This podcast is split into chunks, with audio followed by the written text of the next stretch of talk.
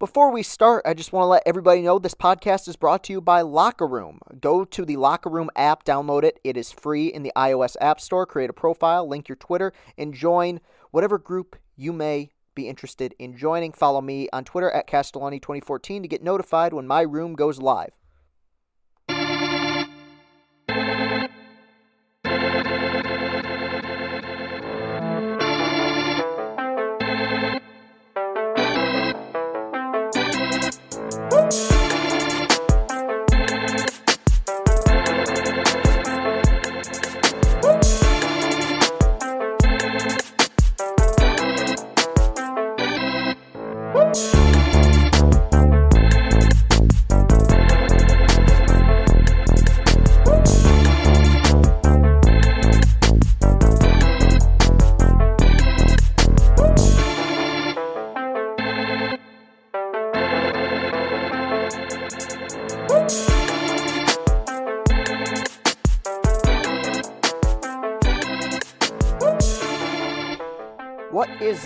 Everybody? Welcome into Locked On Tigers. I'm your host, Chris Castellani. It is Friday, March 19th, 2021. I mean, technically, yesterday there were the playing games, but today is really the first official day of March Madness. And enjoy it. Enjoy it. We've been waiting two years for this. It's going to be a lot of fun. I'm nervous extremely nervous. My Wolverines are in it. They're a one seed. I want them to go far, but this is not a basketball podcast. This is a baseball podcast. And before I jump into the Tigers news that I want to talk about, I do want to amend a programming note that I made a couple days ago, and it's very minor, but I've talked about Locker Room. This podcast is brought to you by Locker Room today, and I'm going to be using Locker Room starting next week. I don't know if I'm going to be uploading them to this channel as full podcasts. That was one thing I think I said I was going to do. Not completely sure about that. It's going to be a trial run. If it goes well, maybe I'll upload them. Maybe I won't. But for the time being, we're just going to continue to cover Tigers news, continue to do the crossovers. Should be a lot of fun. I'm really looking forward to it. I had a lot of fun talking with the Locked On White Sox guys. I think we're really I'm learning a lot about these baseball teams as I talk to some of these people and it's it's been a minute. I mean, I'm I'm still trying to I'm getting my sea legs back under me. I mean, this is unlike unlike anything that I've been used to, really, because I, I this is the first time during a full season that I've done a, a podcast like this. Last year with the pandemic, only a 60 game campaign. I'm still getting used to kind of the Locked On network, but I, I really enjoy the journey and it's been a lot of fun. Tigers news to discuss today. There were several spring training games over the last few days that I didn't talk about. Some interesting developments, some not so interesting developments. I'm going to talk about the interesting ones because that's what I'm here for. There were some roster moves. Alex Lange, Zach Short, Matt Manning, and Christin Stewart were among those who were optioned to AAA Toledo.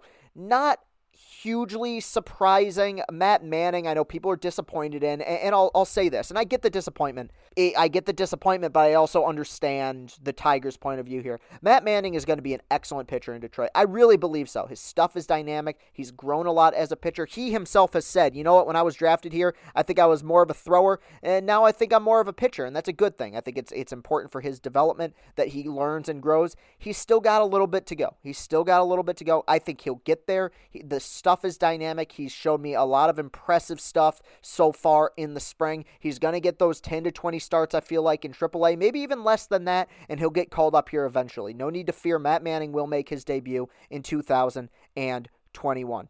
Zach Short, a bit of a surprise because he'd looked all right so far in spring. Again, he's another guy who I think will get called up. Zach Short acquired, uh, a utility man acquired in the Cameron Maybin deal. 25, I believe, maybe even 26 year old, came from the Chicago Cubs organization. He'll make his debut in 2021 as well. I, I think in general, and I don't know if he's going to be much. In fact, if I had to guess, I'd say he probably won't be. But I think in general, the Tigers organization was pretty happy with that trade. I mean, you traded Cameron Maybin for what, 20 something games, and you got back potentially a, a utility man with a lot of walks, a lot of home runs, and a lot of strikeouts down in the minor leagues. The other two, and they're not cuts, you know, they got optioned down to Toledo. They'll start the year in the minor leagues when the minor league season does eventually start. Alex Lange, who I haven't talked about a whole lot and I will in just a second. The other one is Christin Stewart. Christin Stewart was the Tigers' opening day left fielder in 2019. Got saw a little bit of action, showed some promise early in 2018, and homered off of Daniel Hudson opening day in 2019. It was pretty much all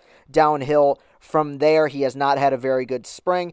He'll get major league reps at some point. He will because somebody in the outfield will get injured. You know, who knows who it's going to be, but it's it's inevitable. Injuries do happen, and he'll get another shot. But I think the it's it's time we realize that the Christian Stewart hype train was remarkably overblown, and I I'm angry at myself for not Uh, digging I, am not wearing heels but digging my heels in a little bit more about this because there were certain writers and i'm not going to name names but they know who they are I, I doubt they're listening to this podcast but they know who they are who were all aboard the Stewart hype train. Oh my God, this guy's power is unbelievable. He's going to be the Tigers' opening day left fielder. You can book it. He's going to hit 25 home runs his rookie season. He has been objectively, obscenely awful in Detroit.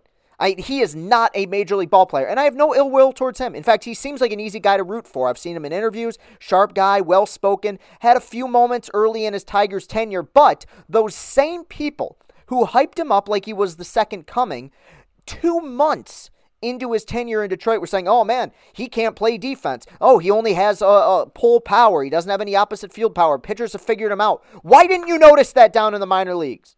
And I, I should have really talked about this more. I really should have. And I'm angry at myself for not doing so because I was one of the only people who was like, okay, maybe this guy will be all right, but he can't play defense. He's a one tool player. He has no speed. He's not a great base runner. He hits for power. Okay, that's fine. Maybe there's a spot for him as a DH, but you don't have a DH. Miggy is going to be the DH. I guess in 2018, when he first got called up, Victor was the DH, but then it was going to be Miggy. We knew it was going to be Miggy. So you're going to put a defensive liability with maybe the worst outfield arm I've ever seen out in left field and see if you can figure something out with them, and you can't. You can't. When guys aren't good at something in the minor leagues, they rarely ever find it in the majors. I know there are certain exceptions right? But traditionally, if you if you are bad at something in the minors, you're not going to get good once you get to the major league level. And he was he was a power hitter. You know, he could, he could catch up to the occasional fastball. He could catch up to a pitch inside and, and rip it for a home run, sure. But he's been awful. He's been awful in Detroit. And it was one of those cases where everyone, nobody outside of Detroit, talked about this guy. Nobody. People talk about Mize, they talk about Manning, Skubal, Paredes, Torkelson, Greene. They talk about those guys. They hype up those guys. When nobody outside of your own small circle is talking about a player, that player is probably not going to be very good. And Christin Stewart hasn't been very good. He's been quite, quite bad. The other cut, and I keep using the word cut, but it's not a cut that was made, is Alex Lange. Alex Lange, reliever who's showed some pretty dynamic stuff in spring training so far. I didn't talk about him that much because I didn't think he really had a shot of making the team. But upon further review, I kind of wish he would have.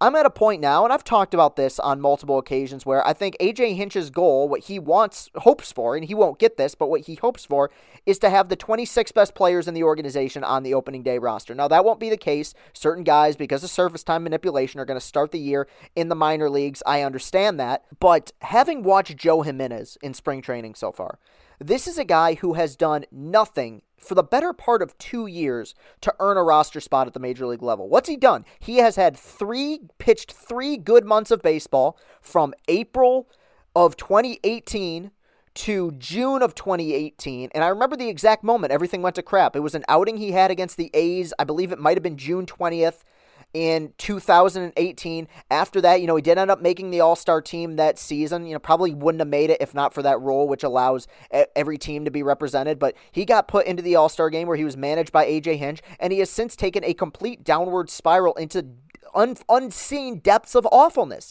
He can't throw a strike. And when he is throwing strikes, he's putting his finger up in the air saying, oh, fly ball, and it gets hit into the next county. He does that all the time, and that's whatever. I mean, that's just a thing that he does. I'm not angry at him about it. I mean, it's, it's become a meme at this point, but he's done nothing to earn a roster spot. And I look at a guy like Alex Lange with a live arm, firm fastball. This is a guy I who wasn't even on anybody's radar, at least not on my radar several years ago, looks pretty good. It angers me when a guy like that who has done way more to earn a roster spot than somebody like Joe Jimenez gets overlooked. It does frustrate me, and I think it kind of sends a bad message. And, and I'm not saying that Alex Lange is going to be the second coming, but in spring training, you have that opportunity to, to get a glimpse of guys, those fringe guys who maybe surprise you and could make an opening day roster. Even Joe Jimenez's biggest defenders have come out and said, yeah, this guy just doesn't have it anymore. He's just not very good. I'm not saying they should cut him. You know, give him one more shot with Fetter, give him one more shot with Hinch, see if he does something differently than what he did with Rick Anderson as the pitching coach. But in all fairness, Joe Jimenez's best moments came when Rick Anderson was the pitching coach. I guess technically it was Bosio. Bosio got fired in 18, then they brought in Rick Anderson. But you, you get my point. I mean, this guy was only good for three months, and that was three years ago. A whole lot can change. Three years ago, Victor Martinez was still on the team. So, yeah, I guess I'm coming off a little ranty and hot takey here in this very long first segment, but I don't know, it frustrates me because I've seen some promise, and I'm going to talk about some guys who've shown a fair amount of promise in segments number two and three. Uh, Joe Jimenez is not one of them, and I think Alex Lange kind of got the short end of the deal here because I think that he's done a lot more to earn a roster spot than Jimenez has, but hey, it's water under the bridge now at this point. All right, we will be back at segment number two talking about a few more guys that I've noticed pitching some pretty good baseball down in Lakeland in spring training. We'll be right back. Bet online is the fastest and easiest way to bet on all your sports action. Football might be over, but NBA, college basketball, and NHL are in full swing. Bet online even covers awards, TV shows, and reality TV. Real time, updated odds and props on almost anything you can imagine. Bet online has you covered for all the news, scores, and odds. It's the best way to place your bets, and it's free to sign up. Head to the website or use your mobile device to sign up today and receive your 50% welcome bonus on your first deposit. Bet online your online sportsbook experts. Locker Room is a live audio only sports talk platform. It's free to download and use. You can talk to me, other fans, athletes, and insiders in real time. Join join in on the conversation with me and have a chance to be featured on the Locked On Tigers podcast. I'll be hosting rooms every week on Wednesday, probably around 7, though subject to change right now. Come through and talk with me live. All you need to do is download the Locker Room app free in the iOS App Store, create a profile, link your Twitter, and join my group. Follow me at Castellani2014 to be notified when my room goes live. We'll be going live on Locker Room every Wednesday. We're covering everything you need to know about the Tigers, but what about the rest of sports? Now, the Locked On Podcast Network has you covered there as well with Locked On Today. It's hosted by the great Peter Bukowski, and it's all the sports news you need every morning in under 20 minutes. Follow the Locked On Today podcast wherever you get your podcasts. And we're back, everybody. Thank you for tuning in today for segment number two of this Friday show. I was listening back to that first segment. I got pretty passionate. I mean, I'm always passionate, but I, I think I came across angrier than I actually am. The fact is, I don't I don't like being lied to, and I can't help but feel like there was a big hype train for Christin Stewart that wasn't warranted. Not to say that there weren't people who thought that he could be a serviceable major league ball player, and I guess in a way the jury is still kind of out, but I, I get angered when locally, and I think it's kind of it comes from within the organization, guys who are remarkably flawed players get hyped up as if they're going to be the next big thing. Then they come to Detroit and flame out. I think it's not fair to the fan base, but I also don't think it's fair to the players because if Christin Stewart was just some middle of the road prospect who came up and struggled, I'd be like, okay, you know, it's whatever. But I think the organization believed that guys like him and Joe Jimenez were going to be cornerstone pieces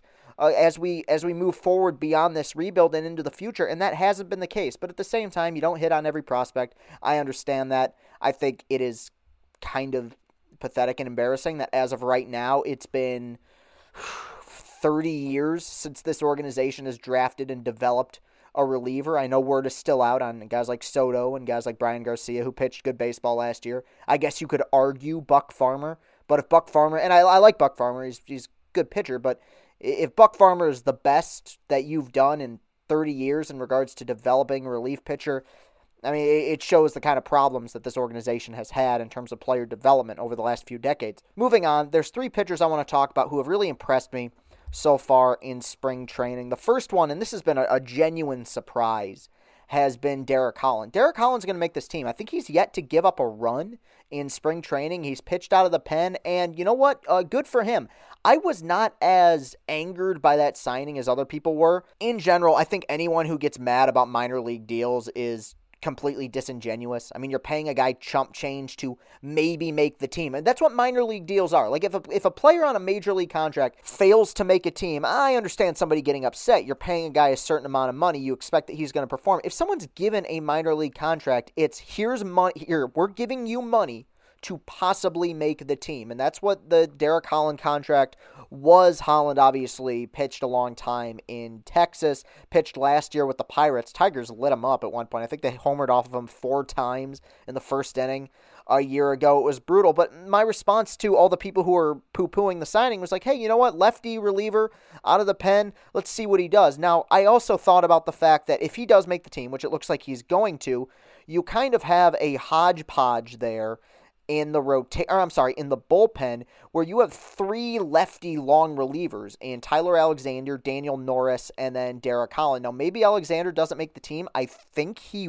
will, but maybe not. Maybe Holland will make the team over him. I'm not as high on Alexander as some other people are. I mean, I don't know anyone who's who's gung ho about the idea of this guy being some elite reliever, but he had the, that moment last year. He struck out those nine in a row, and people are like, "Oh man, has Tyler Alexander arrived?"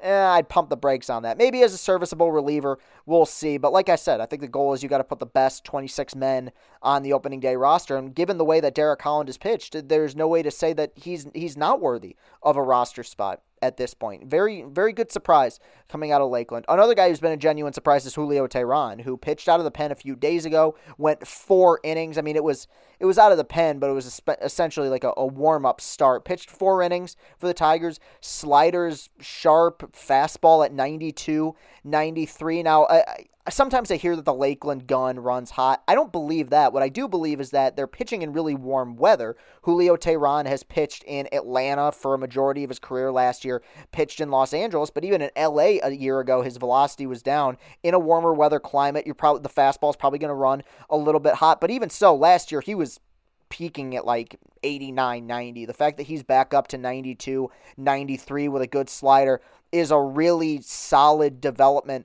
for this organization. It wasn't a signing I was crazy about by any means, but on a one year deal, potentially you have a trade piece. Maybe you want to call up Manning, so you trade somebody like Teheran if he performs at the deadline. It, could be a win win. I don't expect much out of him, but he's given them so far way more in spring than I expected him to. And lastly, and this is a big guy, one of the big prospects, Tarik Skubal pitched the other day, went three scoreless innings, pitched out of some jams. Now, look, his development, it's weird because with most pitchers, most pitchers, most highly touted prospects coming up through the system, they have a fastball and they have one other off speed pitch, but it's about the development of their other pitches where it's it's going to take time for them to get to the major leagues. Alex Faedo, when he was drafted, obviously he's just recently at Tommy John, but had a great, nice little two seam fastball, had a great slider what he needed to work on was, was, was his mechanics, but it seemed like okay, if he develops that changeup, if he develops the third pitch, he could be a solid major league pitcher in Detroit. Casey Mize was different. I've talked about that many times. Casey Mize was a guy who had four or five pitches that he could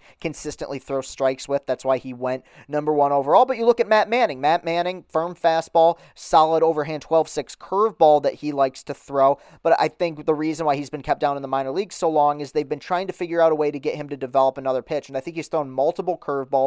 He's thrown the 12 6. He's thrown a, a, a more firm, kind of sweeping breaking ball, but he's also developed a changeup. And you look at Tarik Skubal, this is a really roundabout way of saying that Tarik Skubal's kind of the opposite, where his off speed stuff is really good and really great and really polished. Where he's struggled has been the command of his fastball. His stuff is otherworldly. And I was watching the stream on the Phillies broadcast on MLB.com, and even they were gushing about the fact, like, man, this guy has legitimate top of the rotation, front end stuff. A pitcher that he's reminding me of, and I heard this comparison, I think it's true, is James Paxton. You remember James Paxton? He's still in the league. He's back with Seattle, but his best years were in Seattle with the Mariners, threw a no hitter there, through a couple complete games. I remember, I think, or at least one complete game against the Tigers back in 2018. Fastball peaked at around 100. Really smooth, easy delivery. He struggled with, with injuries, but I think Skubal kind of has a similar build, great fastball, but I even argue that Skubal's stuff at this point in his career is probably better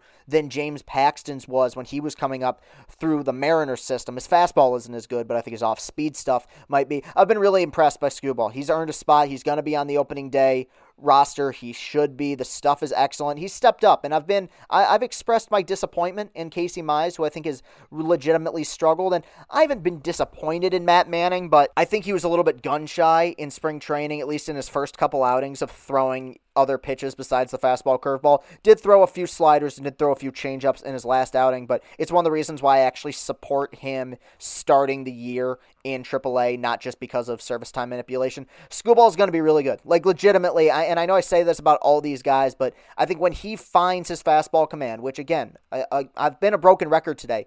Stuff is not correctable. Command is. He will fix the fastball command. When he learns to throw that more consistently for strikes, he's going to be able to go deeper into games. And look, honestly, and this is where I'm impressed by him, he went three innings, and they were only asking him to go three or four innings the other day. He went three scoreless innings against a pretty good Phillies lineup, pitched around a lot of traffic on the base paths, and didn't have his fastball. Like um, he pitched well without his primary pitch. Imagine how well he's going to pitch when he's able to consistently throw that heater for strikes. I think he's going to be special here. I've been incredibly impressed by Tarik Skubal so far in 2021. So we will be right back for the final segment of the show and the final segment of the week. We will see you here in just a second. We have been telling you about Built Bar, the best tasting protein bar on the market for a while now. Built Bar is the amazing low calorie, low sugar, high protein, high fiber, amazing tasting protein bar with 100% chocolate on all bars. And now is the time to find out which Built Bar is the best. It is Built Bar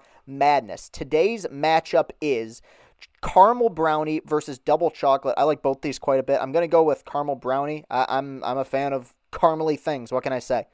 Go to builtbar.com or at built underscore bar on Twitter. Remember to use the promo code LOCKEDON15 to get 15% off your next order. That is LOCKEDON15 to get 15% off your next order at builtbar.com. And check back to see who won today's matchup and who will become the best tasting protein bar.